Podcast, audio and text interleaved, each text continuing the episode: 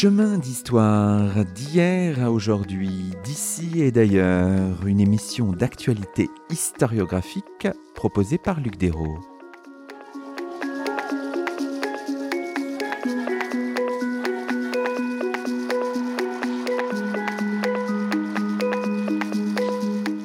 Bonjour à toutes et à tous, c'est le 102e numéro de nos chemins d'histoire, le 21e de la troisième saison. Et nous avons la joie d'accueillir à notre micro Filippo Ronconi. Bonjour à vous. Bonjour Luc. Filippo Ronconi, vous êtes maître de conférence à l'École des hautes études en sciences sociales et vous venez de faire paraître aux éditions de l'École des hautes études en sciences sociales, dans la collection En temps et lieu, un ouvrage intitulé Aux racines du livre, Métamorphose d'un objet de l'Antiquité au Moyen Âge.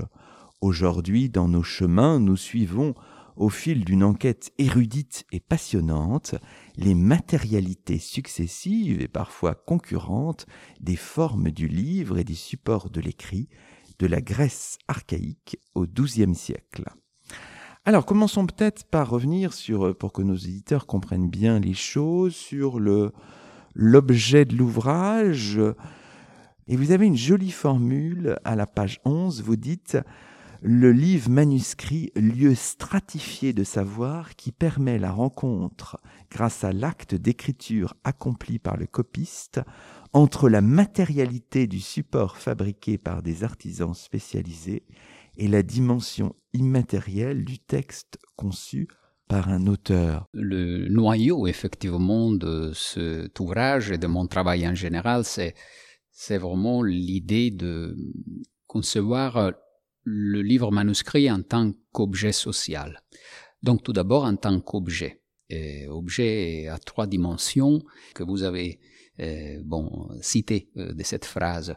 Et je commence cette phrase par une formule lieu de savoir qui est empruntée bien évidemment à, mon collègue et ami Christian Jacob et, qui a donc déjà une histoire euh, en soi. Et je continue en faisant référence effectivement à ces trois dimensions. La dimension que tout le monde connaît, hein, la dimension du texte, c'est-à-dire c'est cette production intellectuelle, immatérielle, qui fait partie de l'histoire des idées. Mais ces idées et ces textes nous parviennent grâce à des supports précisément. Et il y a là, si l'on veut, un, un petit paradoxe de l'histoire et de l'histoire du livre. Parce que justement ces supports, les bois des tablettes, euh, ou les, le papyrus du rouleau, le parchemin ou le papier du codex, ben, sont dans la plupart des cas fabriqués par des individus, des artisans, qui, même si spécialisés euh, dans leur propre travail, sont généralement tout à fait étrangers à l'écrit souvent totalement analphabètes. Donc voilà un premier paradoxe, parce que l'histoire du livre est riche en paradoxes en fait. Un premier paradoxe, c'est celui-là, que nous pouvons lire ces textes euh, grâce à ces individus qui ne pouvaient pas en fait les lire. Et donc il y a la dimension immatérielle des idées et du texte, la dimension très matérielle du support, et entre les deux, si l'on veut, l'instant où ces deux dimensions si éloignées se rencontrent, c'est justement l'acte d'écriture, euh, le copiste qui est représenté là dans la couverture de, de, cet ouvrage, qui, au moment où articule sur euh, une surface les signes graphiques, matérialise littéralement les idées. Et donc c'est effectivement en comprenant ces trois composantes que nous pouvons nous faire une idée réelle du livre en tant qu'objet dans sa réalité historique et non pas dans l'abstraction comme nous le faisons aujourd'hui, du livre numérique, voilà, de ce que l'on appelle, et moi-même j'appelle peut-être de façon inappropriée, la dématérialisation du texte. Le texte ne se dématérialise pas en réalité, il continue d'exister dans des supports différents, mais quand même la matérialité de l'objet livre manuscrit est une matérialité puissante qu'il faut prendre en compte. Alors, cette histoire que vous proposez du livre prémoderne, c'est une autre de vos expressions, est envisagée sur la longue durée comme un processus unitaire, dites-vous, avec des discontinuités, et vous embrassez à la fois le contexte et le lieu de production, les contenus, les formats, les acteurs, enfin, il y a énormément de choses. C'est le, vraiment le, le cœur de, de l'entreprise. L'idée précisément de fonder l'étude du livre manuscrit, la manuscriptologie, alors ce terme qui est employé depuis très longtemps, par exemple dans l'étude des manuscrits orientaux, un peu moins euh, en ce qui concerne l'histoire euh, de la culture méditerranéenne, mais que je il faut en revanche utiliser parce que justement c'est à mon avis un terme qui rend compte de toute la complexité de l'objet, non seulement de l'aspect paléographique des écritures ou de l'aspect codicologique ou bibliologique des supports ou de l'aspect philologique du texte, mais justement de façon synergique de ces dimensions dont on parlait tout à l'heure. Et puis, il y a bien évidemment, vous, vous l'avez bien saisi, en fait deux parties dans ce livre. Une partie plus proprement historique, où j'essaie de reconstituer certains moments de cette histoire longue et histoire lente, et une partie, disons, plutôt d'histoire sociale, où j'essaie de euh, souligner l'importance et de si l'on veut essayer de jeter un peu de lumière sur justement les figures dont je parlais, notamment les artisans. Je consacre un article aux artisans, aux agents, aux responsables de la fabrication des supports, qui généralement sont peu étudiés, justement parce que nos sources sont pratiquement inexistantes. Et donc il faut évidemment chercher d'autres voies d'enquête. Et justement, on voit l'analyse naturellement archéologique de l'objet, en essayant de reconstruire les phases de constitution physique, donc de comprendre comment ils ont fabriqué matériellement les objets, ou notre voie est celle, évidemment, de regarder les présents. Et donc, par exemple, j'ai mentionné des, des, livres du Maghreb contemporain, c'est-à-dire le monde d'aujourd'hui dans certaines régions où certaines pratiques et formats de livres existent encore, sont encore produits et utilisés, parfois dans des continuités incroyables avec l'histoire euh, médiévale. Quand on parle du livre euh, à ces époques euh, reculées, évidemment, on parle parfois de tablettes, de rouleaux, de codex. Alors, il faudrait peut-être qu'on définisse peut-être surtout tablette, rouleau, codex. Est-ce que vous pourriez un peu nous présenter les choses pour qu'on on parle pas sur le, sur le sable, vous voyez, Philippe Orconi? En fait, dans l'histoire de la culture que nous appelons occidentale, disons méditerranéenne, européenne, dans les cas spécifiques, il y a des formats qui ont existé les uns après les autres, mais j'imagine qu'on y reviendra aussi en parallèle et parfois avec des retours très mystérieux dans quelques cas. Et ces formats sont essentiellement, bon, deux sont les plus connus. Le, le codex, et c'est le plus simple, le plus récent, c'est celui que nous connaissons bien parce que rassemble hein, à, un autre livre d'aujourd'hui, tout en étant tout autre chose. Moi, je dis toujours à, mes étudiants qu'en fait, le rapport qu'il y a entre le codex du Moyen Âge et le livre imprimé, que nous continuons malgré les livres numériques à, utiliser, bon, c'est au fond le même rapport qu'il y a entre un être humain et un robot.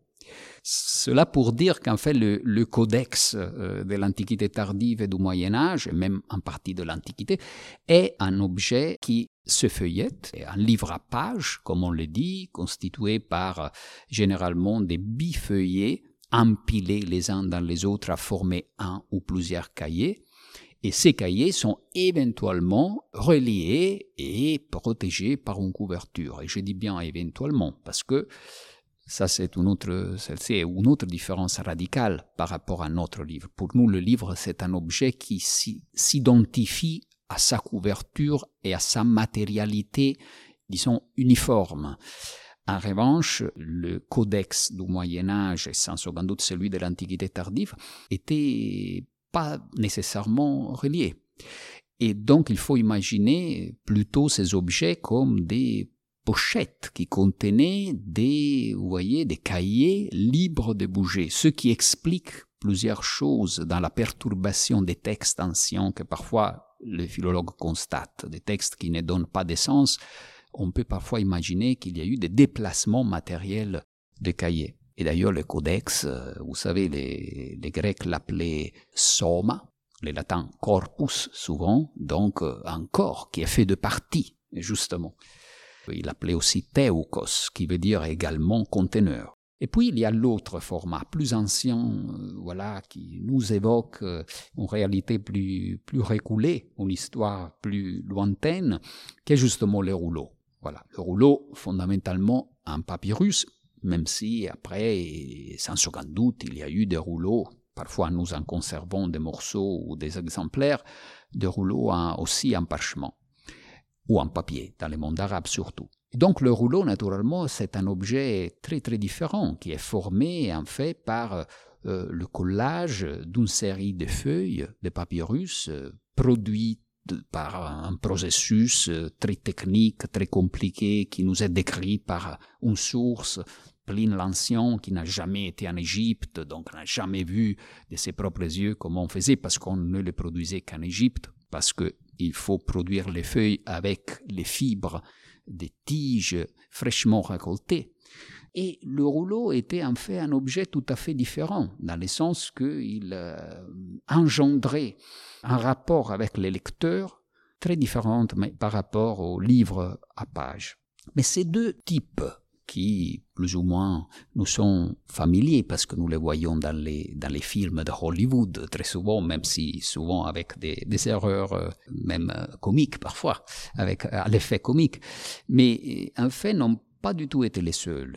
Il y en a eu bien d'autres. Et par exemple, un type de livre vraiment très particulier et typique des régions européennes, par exemple de l'Italie archaïque, mais en partie aussi de la Grèce, a été le polyptyque en bois, c'est-à-dire le livre en bois, euh, un livre formé par des planches en bois qui pouvaient être couvertes d'un amalgame, la cire, hein. on l'appelle cire, c'était en fait un amalgame un peu différente, mais et, ou sinon, on pouvait tout simplement écrire à l'encre directement sur ces planches, planches qui étaient reliées comme un petit livre. Mais il y a encore un autre type de livre qui a existé, qui a joué un rôle très important si l'on réfléchit seulement au fait que les livres sibyllins qui à Rome ont joué un rôle important, les livres des Sibylles où étaient recueillis les textes dictés par la Sibylle, eh bien ces livres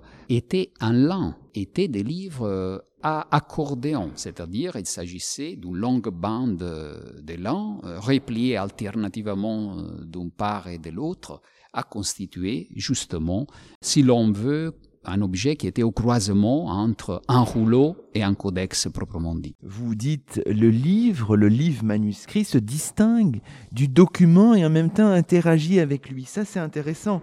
Qu'est-ce qui fait qu'un écrit est un livre? On discutait il y a quelques semaines avec les commissaires de l'exposition euh, Henri-Jean Martin, présenté en ce moment à l'école des Chartes. Et à un moment, on, revenait sur la question du non-livre. Qu'est-ce qui fait qu'un écrit est un livre? Cette question-là, elle est aussi au cœur de votre ouvrage, Philippe Ronconi. Bien sûr, et c'est une question, à, je pense, dont la réponse doit être euh, historicisée. C'est-à-dire que la réponse change suivant les périodes, les contextes et les époques.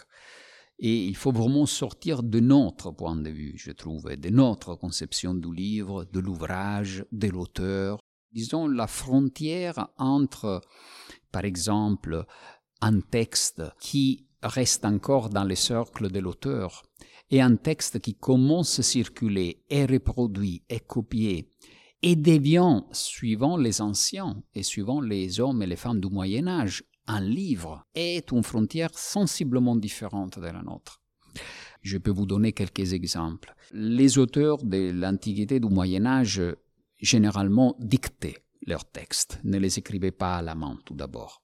Donc il y avait déjà un rapport avec la matérialité qui était différent des nôtres, évidemment, du nôtre. Ils dictaient normalement à des secrétaires qui prenaient des notes sur des fiches ces fiches étaient par la suite corrigées, coordonnées, transcrites sur un support, mais ce n'était pas encore un livre à proprement parler parce que ce support contenant cette première version du texte commençait à circuler dans l'entourage de l'auteur. Et l'auteur recevait objections, observations, corrections, revenait sur ces textes, parfois deux, trois, quatre fois. Il y a une description magnifique de Pline le Jeune qui dit qu'il fait circuler son ouvrage d'abord à l'intérieur de sa famille, puis auprès des amis, puis auprès d'un cercle plus large, et c'est seulement après tout ça qu'il écrit une version définitive et qu'il a fait copier. Alors c'est ce que quelquefois ils appelaient ekdosis, voilà, c'est-à-dire la version ekdi dominante, pas quelque chose qui est prêt à sortir, qui est prêt à être donné. Et c'est à ce point-là, d'une certaine manière, qu'on commençait à pouvoir parler d'un livre dans l'Antiquité de façon semblable à l'Antiquité tardive et au Moyen Âge. Et parfois, il y avait des interférences dans ces processus, il y avait des perturbations. Quintilian, Saint-Augustin, Saint Jérôme nous en parlent beaucoup. Parfois, les versions non définitives sortent de leur socle et donnent origine à des éditions pirates. Et ils essayent de les contenir, de les corriger, de les limiter, mais on voit bien qu'à ce point, et là il y a une autre différence énorme par rapport à nous.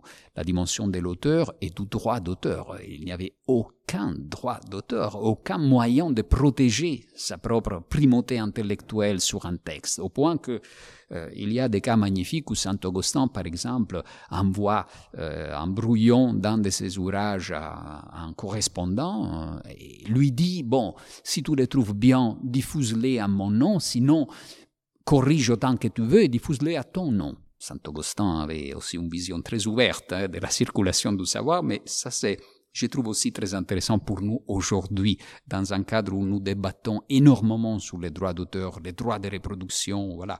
Il y avait une conception d'ouverture du savoir d'une certaine manière, ou quand même la conscience que c'était impossible de contenir la voix, comme le dit Horace, la voix qui est sortie ne peut pas être rappelée. Voilà. Puis il y a aussi une dimension plus technique. Je pense que c'est quand même important parce que vous avez posé une autre question qui est celle du rapport entre le livre et les documents. Là, j'ai parlé d'un type de documents qui sont les matériaux préparatoires à l'édition de l'ouvrage proprement dit. Mais il y a aussi un autre aspect qui me semble fondamental, c'est-à-dire le rapport tout court entre le livre et les textes littéraires et les documents et les textes documentaires. Pour nous, ce sont deux mondes. Ça n'a rien à voir, même dans, nos carrières de bibliothécaire ou d'archiviste. Ce sont deux choses, disons, qui ont deux, chemins plutôt séparés, du moins à partir d'un certain point. Et pour nous, les archives, même si nous appelons archives aussi les bibliothèques, euh, les travail d'archives, mais en réalité, nous distinguons très clairement les archives où sont les documents des bibliothèques où sont les livres anciens.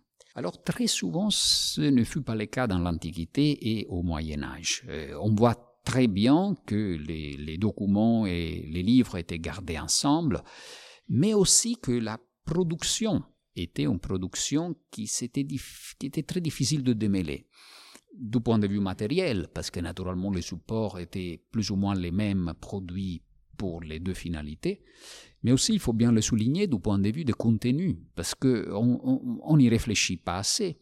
Mais, par exemple, les, chefs des grandes chancelleries impériales à Constantinople ou même de l'Église euh, de Rome, ou, etc., étaient généralement des grands savants et des grands auteurs. Et Michel Psellos, euh, Photius, etc., écrivaient eux-mêmes les proèmes des chrysoboules ou des lois qui devaient sortir. Et parfois, nous trouvons ces proèmes, qui sont des véritables pièces littéraires, parmi les textes de ces grands auteurs, transmis par voie libraire, alors qu'ils sont nés en tant que documents et ont eu une existence de documents. Donc je veux dire, ces deux mondes, en ce qui concerne l'Antiquité et le Moyen Âge, ne peuvent pas être vraiment traités de façon radicalement différente. Alors évidemment, pour construire cette histoire-là, vous êtes fondé sur un corpus documentaire vous dites à un moment que vous avez analysé quelques centaines de manuscrits antiques et médiévaux conservés dans des archives ou des bibliothèques, que vous avez lu aussi des sources littéraires, documentaires, scientifiques sur l'histoire du livre en Méditerranée, en Europe, mais on imagine aussi qu'il faut multiplier les compétences, une approche euh, transversale fondée sur ce qu'on appelle souvent les sciences du livre, papyrologie, codicologie, paléographie, philologie matérielle. Enfin, ça demande quand même un bagage solide, Philippe Ronconi. Ben, c'est le, en fait le fruit d'un chemin tout d'abord universitaire.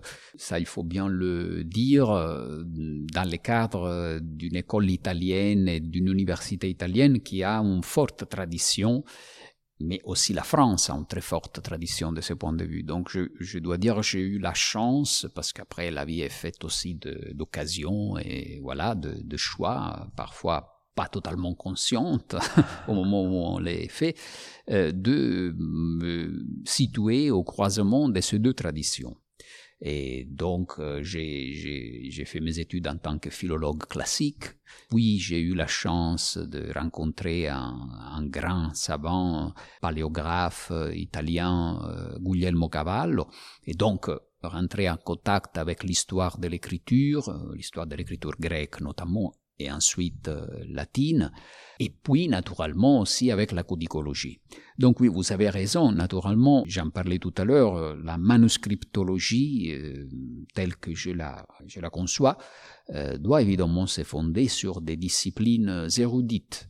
Après l'effort, ça doit être d'aller au-delà des fortifications académiques qui naturellement se structure en tant que petite forteresse. Des citadelles. voilà, les citadelles. Et essayer de les faire dialoguer eh, entre elles.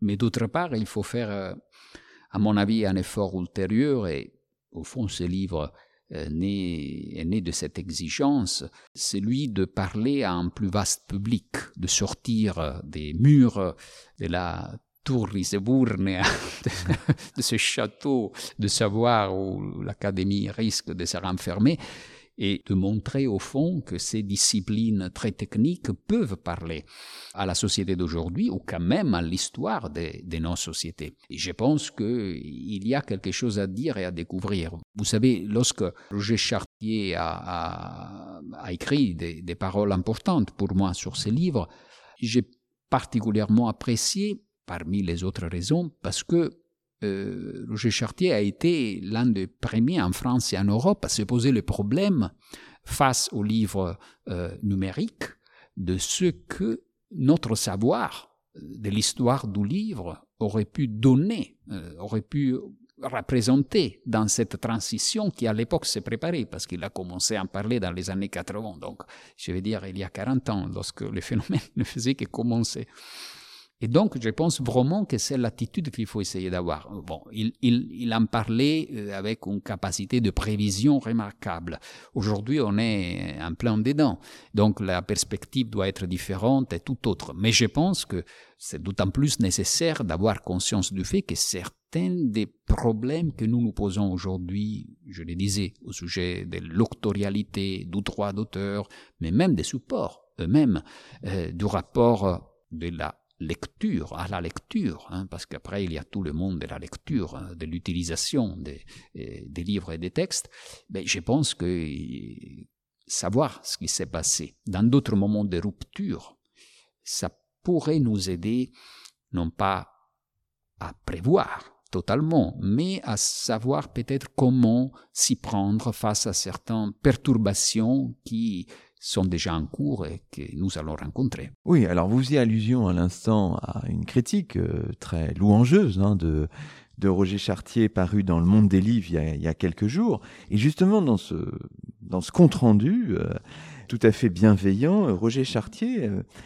insistait sur l'approche chronologique qui est la vôtre et faisait référence aussi au, livre assez célèbre, hein, je crois, publié dans les années 50, euh, en 1958, de Lucien Fèvre et de Henri-Jean Martin, dont on parlait tout à l'heure, hein, l'apparition du livre.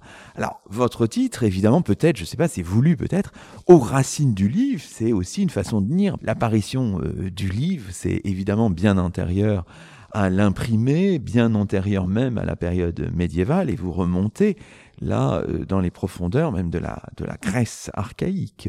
Est-ce que vous aviez euh, cette idée en tête quand vous avez choisi avec votre éditeur peut-être le, titre du livre? Bien sûr, justement, comme vous le soulignez, le, choix du titre et du sous-titre, parce que là, il y a un double jeu de référence, justement, à Régis Martin, et, j'en suis très heureux. Tout d'abord, il y a un peu un divertissement, parce que justement, l'apparition du livre dont parle Henri Jean Martin avec le concours de Lucien Febvre, mais on connaît bien l'histoire complexe de, mhm. de, de, ce livre, c'était naturellement le livre imprimé, le livre moderne. Et donc, c'était une sorte d'appropriation, évidemment, dans des savants de ces niveaux volontaires, presque une provocation, euh, c'est pas une erreur, bien loin de là. Et, et moi, j'ai voulu, si l'on veut, euh, de quelque manière, jouer avec toute ma modestie, parce que je n'oserais jamais me mettre au niveau de ces deux géants, mais quand même un peu revenir sur cet aspect. Mais dans le sous-titre, J'utilise aussi un autre mot clé, métamorphose. Métamorphose qui est un, terme euh, qui a été employé au moins à deux reprises. Une fois dans un livre interview euh, de Christian Jacob et d'un autre collègue, Henri Jean Martin, et une autre fois par Roger Chartier lui-même, je crois, dans la leçon inaugurale d'un cycle de conférences au Centre Pompidou. La métamorphose du livre, des livres, voilà. Donc cette idée de, ce changement de forme, suivant l'étymologie du terme. Mais moi, j'ai fait suivre ces mots euh, volontairement de terme objet. Mon idée était précisément, comme nous l'avons bien dit, de pointer sur cette dimension matérielle.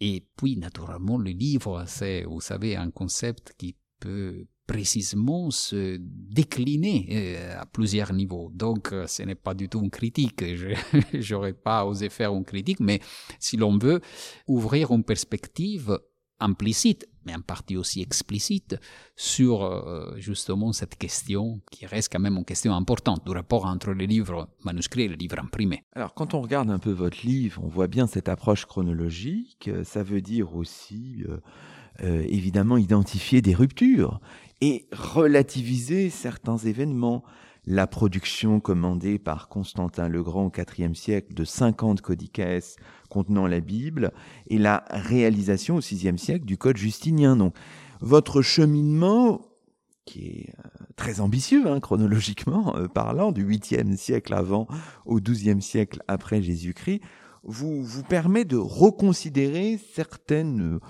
rupture habituelle dans, dans l'historiographie. C'est aussi, euh, c'est aussi ça, votre ouvrage, euh, Philippe Orangoni. L'idée, c'était, comme je le disais tout à l'heure, d'essayer de saisir certains moments importants d'une histoire qui est en même temps longue et lente, parce que c'est une manière de, si vous voulez, un peu détacher l'histoire du livre de cette vision, euh, si l'on veut, romantique ou un peu bizarre d'une série de successions d'événements pittoresques, de changements de formats, de type, voilà, et surtout d'essayer de ne pas penser que des événements importants puissent vraiment avoir changé l'histoire en Méditerranée d'un objet si diffusé que le livre manuscrit. je m'explique.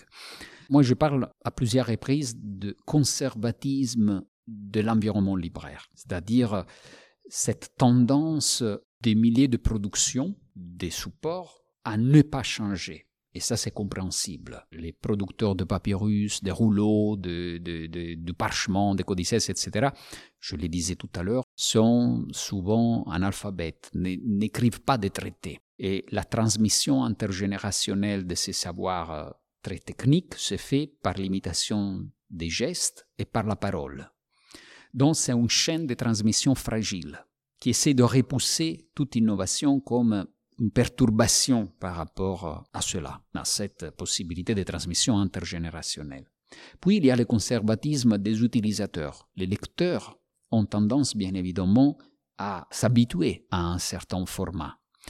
Et puis, il y a le conservatisme des bibliothèques, parce que naturellement, les bibliothèques structurent leurs espaces, forment leur personnel en fonction d'un format. Ça signifie que pour s'affirmer, un nouveau format de livre doit avoir ce que j'appelle une, énergie disruptive, une énergie sociale, doit s'enraciner dans quelque chose de profond, une exigence de la société, de strates vastes de la société. Donc, il y a eu des événements importants, comme vous, vous parliez de, justement, vous évoquiez la production de ces 50 copies commandées par Constantin le Grand à une époque où, objectivement, le codex s'affirmait, n'était pas encore tout à fait un objet officiel. Alors, pour la première fois, on y déverse toute la Bible officiellement grâce à la commande d'un empereur. Bon, ça c'est quand même un moment important. Puis ensuite, Justinien, justement, la codification des lois, voilà. Oui, mais ces événements ont, si l'on veut, donné une sorte de euh, officialisation à quelque chose qui était déjà en train de se faire. On seulement sont, sont arrivés à la fin d'un processus, l'ont pas déterminé. Voilà. Donc l'histoire, euh, justement, de longue durée, est au fond une histoire qui a connu de, des ruptures, des accélérations soudaines, mais qui s'encadre toujours dans une transformation lente de la société.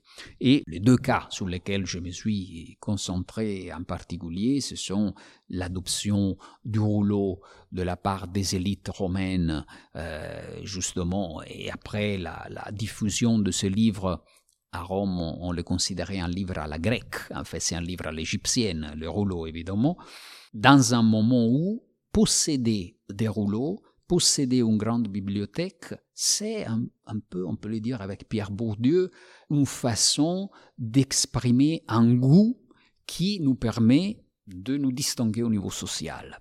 Et donc, voilà, on voit très bien comment, dans la Rome du 3e, 2e siècle, il y a des nouvelles élites qui font du rouleau, donc du livre à l'oriental, une manière d'affirmer leur nouveauté et leur force sociale. Et puis, il y a naturellement le codex. Voilà, l'adoption du codex, la diffusion du codex, qui est quelque chose qui est bien moins élitiste au début. C'est un format de livre qui commence à se diffuser dans des strates sociales, en revanche, qui sont les strates sociales au fond des parvenus, des transfuges sociaux, des gens qui n'avaient pas accès aux livres auparavant, parce que le livre a toujours été quand même un objet plutôt cher, hein, plutôt coûteux, et qui d'un coup, dans l'empire romain, qui est devenu un empire global pour l'époque, ont développé des commerces, se sont enrichis, se sont alphabétisés, et sont en mesure d'imposer, encore une fois, leur propre goût ils sont de goût de texte, donc on voit une prolifération de textes qui ne sont pas les grands classiques, sont même des textes parfois pornographiques ou des textes techniques, voilà, mais aussi de format, de livres qui ne sont plus les anciens rouleaux, les gros livres, euh, voilà, qui occupent pas mal d'espace, euh, voilà, mais ça doit être un format de livre différent, qui soit en mesure d'être transporté, de rentrer dans un petit sac, de rentrer dans une petite bibliothèque, qui n'est plus la grande bibliothèque aristocratique euh, des grands seigneurs romains dans leur villa, mais c'est évidemment aussi la bibliothèque euh, d'un commerçant euh, romain, voilà. Et donc, ce sont donc à chaque fois ces changements profonds que l'on ne voit pas nécessairement dans les sources, qu'il est possible de reconstruire à travers les fragments des livres de l'époque, par exemple, et les témoignages par ici, par là, souvent implicites des sources.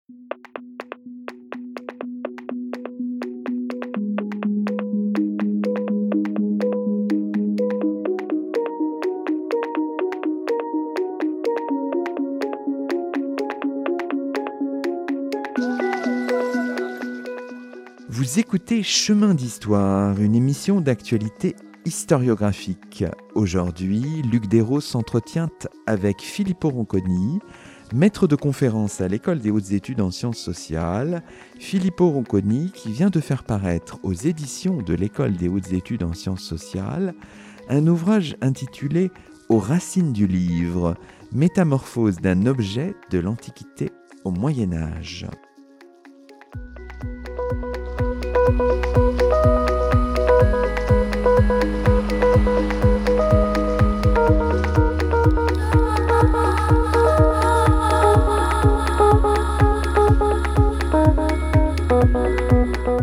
Alors, dans cette deuxième partie, Filippo euh, Ronconi, on peut revenir sur quelques aspects majeurs de l'ouvrage, en commençant par le monde grec et le monde romain, et en s'interrogeant peut-être sur les supports d'écriture.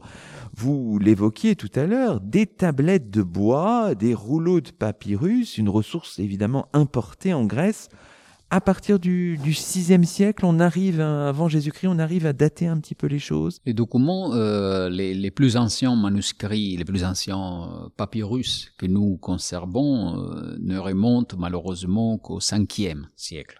Et en fait, euh, il s'agit vraiment de, fragments extrêmement réduits et mal conservés. Alors, il faut aussi souligner un aspect, disons, qui a trait à l'histoire tout court et non seulement à l'histoire du livre, c'est-à-dire la source fondamentale pour les livres de cette époque est évidemment la papyrologie. Alors le problème, c'est que les papyrus, nous les trouvons généralement en Égypte. Et le problème, c'est que l'Égypte a été hellénisée avec Alexandre le Grand. Donc avant lui, en général, il y avait bien sûr des colonies, Nafkratis, sous les deltas du Nil, pour les commerces, mais une véritable hellénisation n'était pas présente. Donc ça signifie que les livres grecs étaient peu présents en Égypte et donc euh, n'ont pas pu se conserver. Parce qu'il faut bien considérer que le papyrus est une matière euh, extrêmement fragile. Elle se conserve dans des conditions d'humidité pratiquement zéro. Et donc, elle ne se conserve même pas partout en Égypte. Hein. Et ça, c'est un autre paradoxe de l'histoire. Je parlais des paradoxes de l'histoire du livre. Ça, c'est un autre paradoxe. Hein. Moi, je dis toujours à mes étudiants, pour être des historiens du livre et des textes, il faut être modeste tout d'abord. Il faut se souvenir euh, d'un fait essentiel. Nous ne possédons pas les livres de Rome, les livres d'Athènes, les livres d'Alexandrie d'Égypte. En fait, pour l'époque la plus reculée, sauf des très rares cas, nous possédons les livres de l'extrême périphérie égyptienne. Et je fais toujours cette métaphore un peu funeste. S'il y avait une guerre atomique et les grandes capitales étaient détruites, d'ici 2000 ans, des chercheurs pourraient vouloir essayer de reconstruire la culture européenne sur la base d'une petite bibliothèque de périphérie qui a survécu. Alors on comprend tout de suite à quel point ça serait une entreprise folle. Et donc la, la, question, c'est précisément que les livres, ou plutôt les morceaux de livres qui nous sont parvenus avant l'époque d'Alexandre le Grand, ce sont des morceaux de papyrus qui ont été retrouvés en Grèce, où les conditions climatiques sont défavorables. Et alors, paradoxe dans les paradoxes, quels sont les livres qui se sont conservés? Les livres qui ont été brûlés, paradoxalement, comme à Herculanum. Et, il y a les cas dans des, livres les plus anciens, justement, le rouleau d'Herbénis, qui est euh, cette localité à une douzaine de kilomètres de Thessalonique. Ce qui reste de ce rouleau est aujourd'hui conservé au musée archéologique de, de Thessalonique. En fait, on conserve une partie de ce rouleau, la partie qui a été brûlée dans le cadre d'une fonction funéraire. La partie qui n'a pas été brûlée s'est décomposée et a disparu. Et donc aujourd'hui, on peut reconstruire cet objet incroyable, probablement du 5e siècle avant Jésus-Christ, qui contenait un commentaire à un chant turfique, et, c'est l'un des plus anciens livres qui nous soit parvenu. Il y en a un qui est probablement encore plus ancien, hein, vraiment du plan 5e siècle, qui a été retrouvé au cœur d'Athènes pendant des travaux routiers en 1981, qui est dit normalement le rouleau du musicien parce qu'on l'a trouvé dans un tombeau où il y avait des objets qui ont fait penser que cet individu était un musicien.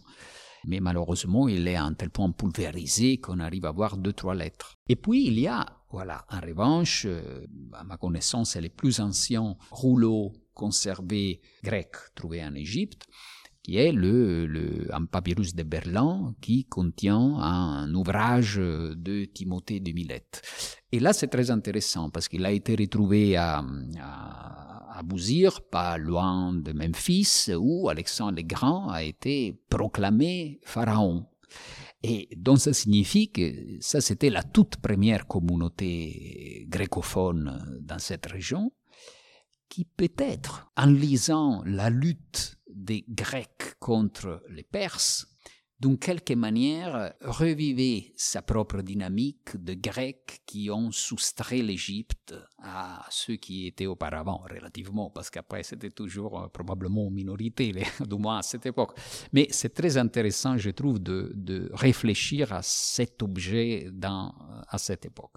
En tout cas, ce que l'on peut dire en observant ces objets, c'est que surtout pour les plus anciens. Hein. Après, il y a aussi d'autres papyrus à Vergina qui ont été retrouvés en Macédoine, mais là, sont illisibles et probablement ils contenaient des listes d'objets plutôt que des textes littéraires. Mais je vais dire, d'un point de vue de la mise en livre hein, et euh, de la mise en page, disons entre guillemets, avec cette petite imprécision, et du format des lettres, ce que l'on constate, c'est que le, les manuscrits de cette époque, du 5e siècle, rassemblent énormément aux inscriptions.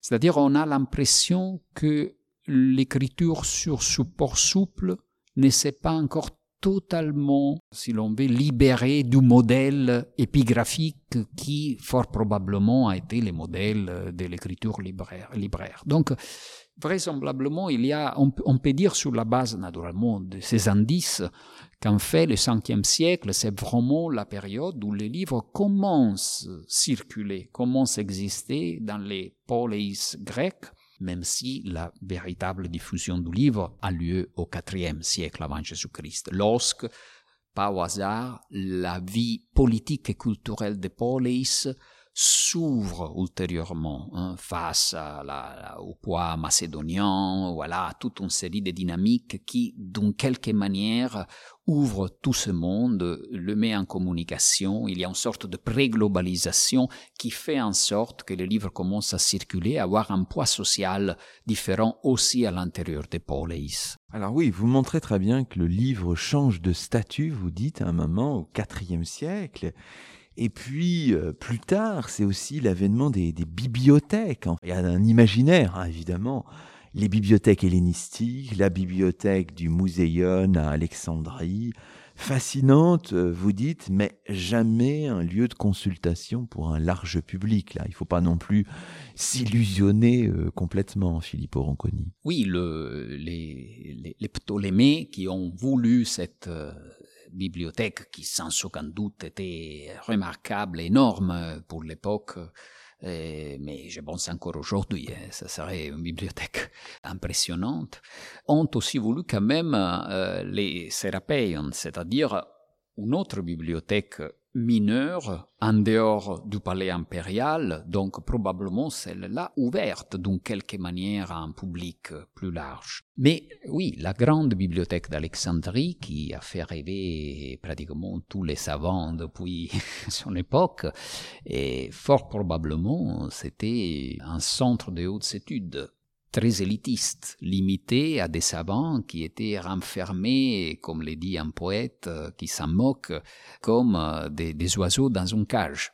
Effectivement, qui étaient payés par euh, les souverains pour produire du savoir, pour organiser le savoir, parce que, comme l'a bien démontré Christian Jacob, la bibliothèque d'Alexandrie, c'est une entreprise exceptionnelle d'organisation du savoir non seulement de, de, disons, de collection de livres, mais il y avait quelque chose de plus. Il y a eu toute une série de travaux sur la bibliothéconomie, sur les genres littéraires, vraiment remarquables.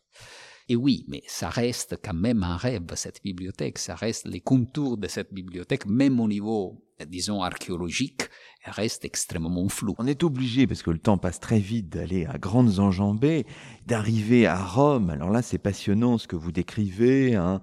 les supports en lin et en bois qui se trouvent concurrencés au IIIe siècle avant Jésus-Christ, sans disparaître hein, par les rouleaux de, papyrus, ça vous le montrez bien. Alors ce qui est fort aussi, et d'ailleurs Roger Chartier le, le pointait dans son compte-rendu dont on parlait tout à l'heure, c'est que euh, finalement, quand on regarde l'avènement du codex, hein, on voit que, vous le dites, c'est à la page 81, euh, le rouleau finalement n'est qu'une parenthèse. Il y avait donc ces tablettes de cire en usage jusqu'au IIIe siècle avant Jésus-Christ, et puis il y a l'avènement du codex pour euh, tout un tas de raisons, contenance, meilleure maniabilité, coût, etc.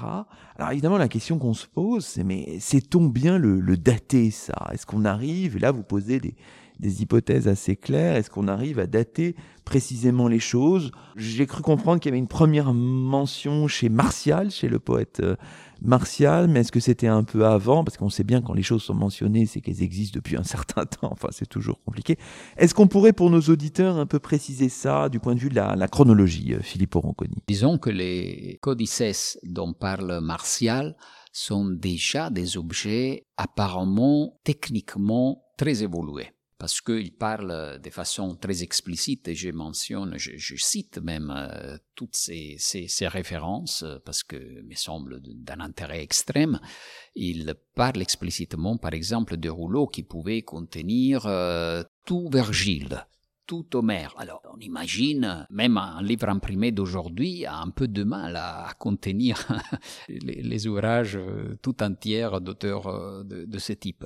Alors, ça signifie quand même que, évidemment, il y avait déjà un savoir-faire technique à l'époque des Martial qui permettait de produire des objets très, très avancés. Donc, ça pourrait faire reculer un petit peu euh, l'origine de cet objet, mais là, on revient au problème que vous évoquiez c'est-à-dire la grande question, euh, ça a été évoqué même par rapport à Saint Paul euh, dans un passage que j'analyse en certains points, euh, est-ce qu'il utilisait déjà des codices, etc. Là, on se heurte au problème du rapport entre véritable livre et cahier de notes. C'est-à-dire, est-ce qu'on peut, à partir de quelle époque peut-on vraiment en parler? Alors, les objets, encore une fois, il y a le côté de reconstruction inductive sur la base des sources et des spéculations, disons, et puis il y a la matérialité des objets qui nous parviennent, dans ces cas-là généralement sous forme de palimpsestes, c'est-à-dire de livres anciens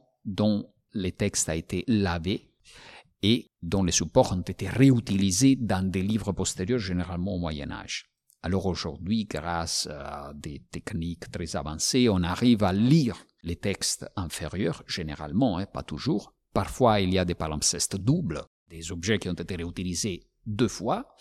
Et donc, euh, ce travail est très complexe, mais bon, sur la base souvent de anciens euh, feuillets réutilisés, parfois à plusieurs reprises, on voit que effectivement au deuxième siècle, on a déjà des objets de très haut niveau, mais vraiment de très très haut niveau, au niveau des supports, au niveau des écritures, de la mise en page. Donc ça signifie qu'au deuxième siècle, ils étaient expérimentés donc oui, moi je pense que c'est quand même prudent de le fixer au premier siècle. Voilà, après, ça n'empêche que...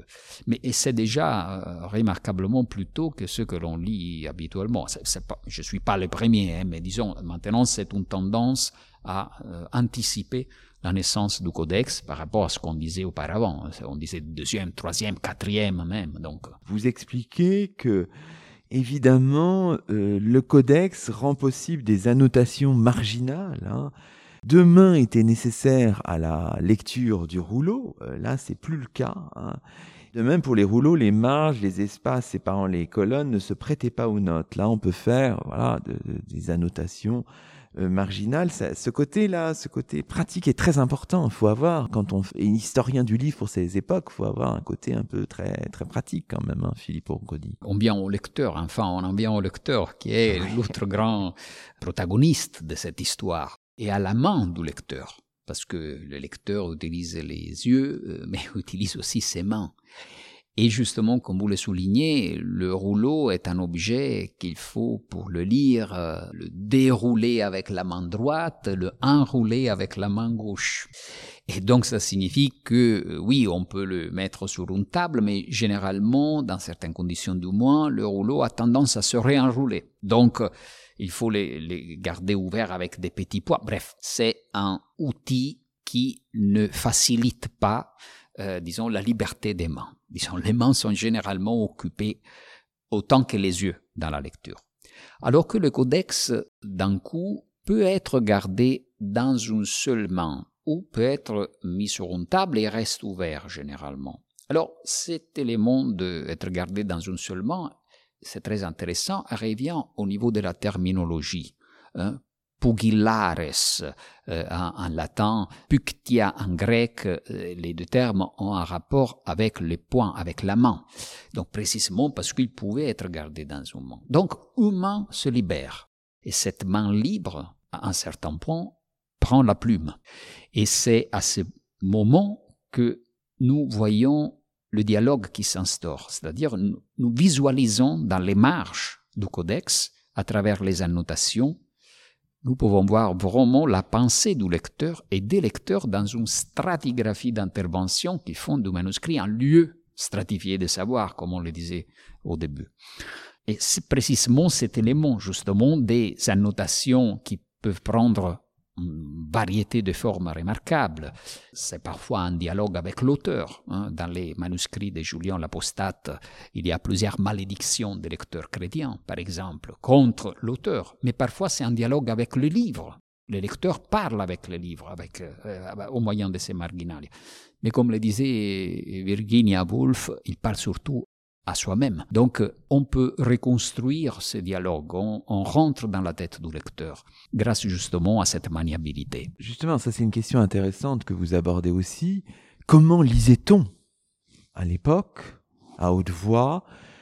Quand est-ce qu'apparaît la lecture silencieuse? Enfin, des questions qu'on se pose là. Est-ce qu'on est capable d'y répondre, Filippo Ronconi? Il y a plusieurs euh, euh, éléments euh, dans les sources donc disons des indications des sources, mais aussi des indices qui viennent des caractéristiques graphiques des livres, c'est-à-dire une certaine mise en page, une certaine dimension des caractères qui nous font comprendre, et aussi le grand, la grande question de euh, ce qu'on appelle la scriptio continua, c'est-à-dire le fait que dans les manuscrits anciens, jusqu'à une certaine époque au Moyen Âge, hein, le haut Moyen Âge, les, euh, mots n'étaient pas divisés. Donc la chaîne graphique, on, on, voyait une énorme succession de lettres, sans interruption des mots.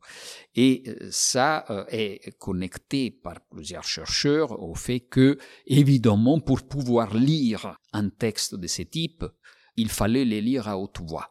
Il fallait l'entendre, non seulement l'observer, mais aussi l'entendre. Alors, il y a naturellement plusieurs problèmes, euh, la, question est très disputée, sans aucun doute, les différents types de lecture ont toujours existé. Alors ça, il faut vraiment sortir d'un mythe qui a été alimenté par une lecture partielle d'un très fameux passage de Saint Augustin qui voit Saint Ambroise tacite qui lit silencieusement. Et apparemment est perturbé par ce fait. Mais en fait, ce qui les choque, ce n'est pas qu'il lise en silence, mais c'est qu'il lise en silence, empêchant à ses auditeurs d'entendre ce qu'il est en train de lire. Donc en fait, D'ailleurs, Saint Augustin, dans les Confessions, le dit explicitement. Il y a un passage où il dit J'étais en train de lire silencieusement un livre. Donc, évidemment, ça existait, et ça existait aussi dans l'Antiquité. La question est sociale. C'est la signification de la lecture, ce que la lecture est. La lecture est souvent ça rentre dans la actio, c'est c'est un élément de l'éducation, celle de déclamer, de lire à haute voix, ça rentre dans le cursus scolastique de l'aristocrate. Et donc, c'est aussi, encore une fois, une façon de s'affirmer socialement. Alors après, naturellement, il faut aussi le conjuguer au niveau d'alphabétisme. C'est évident qu'on en a peut-être l'expérience aussi à notre époque, que les personnes moins alphabétisées bougent les lèvres euh, lorsqu'ils lisent, et parfois ils murmurent. Donc, il y a aussi cet élément.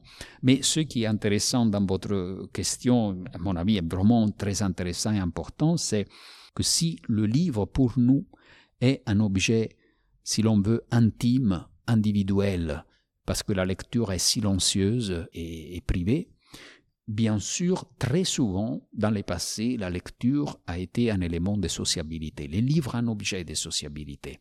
Et il faut considérer que pour chaque livre, il y avait probablement souvent un lecteur et plusieurs auditeurs. Et donc les textes arrivaient aussi aux analphabètes. Hein, chose qu'aujourd'hui serait plus compliquée à faire si on lit silencieusement, bien évidemment. Il y aurait énormément de choses. On arrive malheureusement à la fin de l'émission.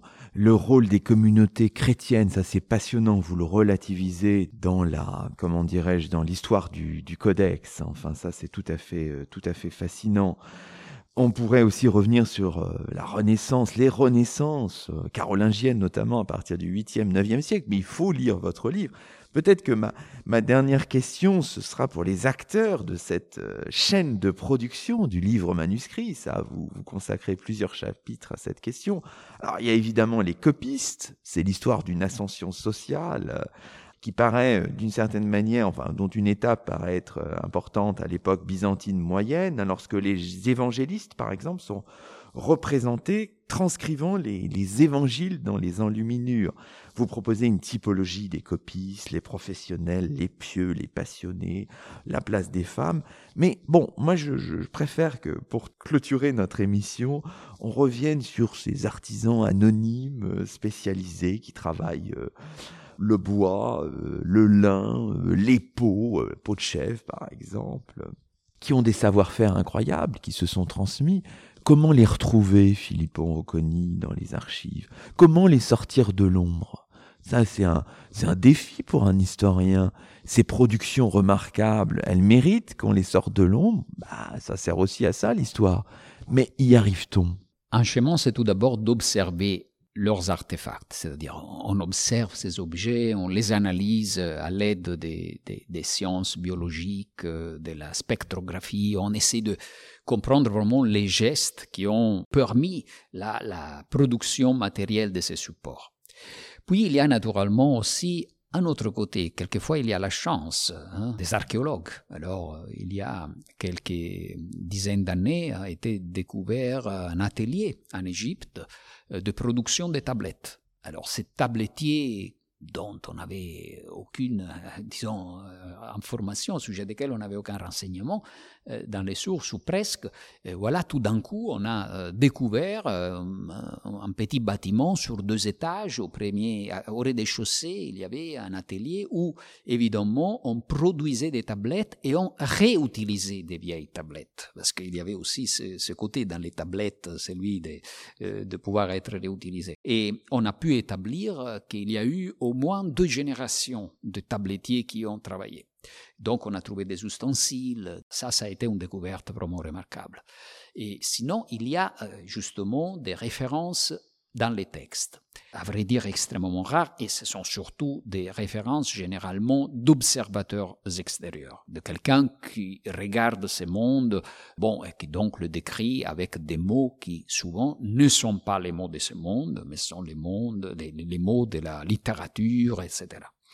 Et puis il y a une autre voie qu'il faut développer, que j'ai à peine effleurée, qui est la voie du rapport avec euh, l'ethnographie et l'anthropologie. C'est-à-dire voir dans certaines régions du monde, par exemple, moi je mentionne le Maghreb, mais je fais des recherches avec un collègue, Eloi Fiquet, de l'École des études en sciences sociales, euh, sur l'Éthiopie, par exemple. Ce sont des régions où, euh, notamment dans les cadres religieux, on utilise encore, on produit encore des rouleaux, voilà, euh, liturgiques, dont l'utilisation rassemble énormément à la racine médiévale byzantine dans les cas spécifiques de l'Éthiopie, ou c'est le cas des tablettes utilisées encore aujourd'hui parfois dans les écoles coraniques du Maghreb. Donc il y a plusieurs voies pour essayer de, comme je l'ai dit, de donner voix, disons, visibilité à ces individus qui ont presque disparu de notre de notre champ des visions. Superbe, faire un pont entre les époques, c'est une magnifique conclusion. Euh, merci beaucoup Philippe Rocconi. Et c'est ainsi que se termine le 102e numéro de nos chemins d'histoire, 21e de la troisième saison.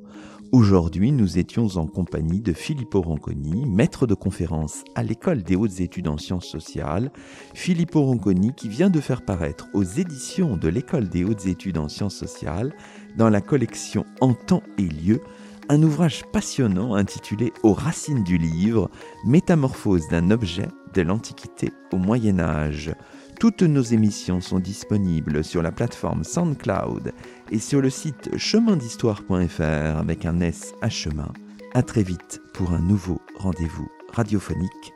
Que la force historienne soit avec vous.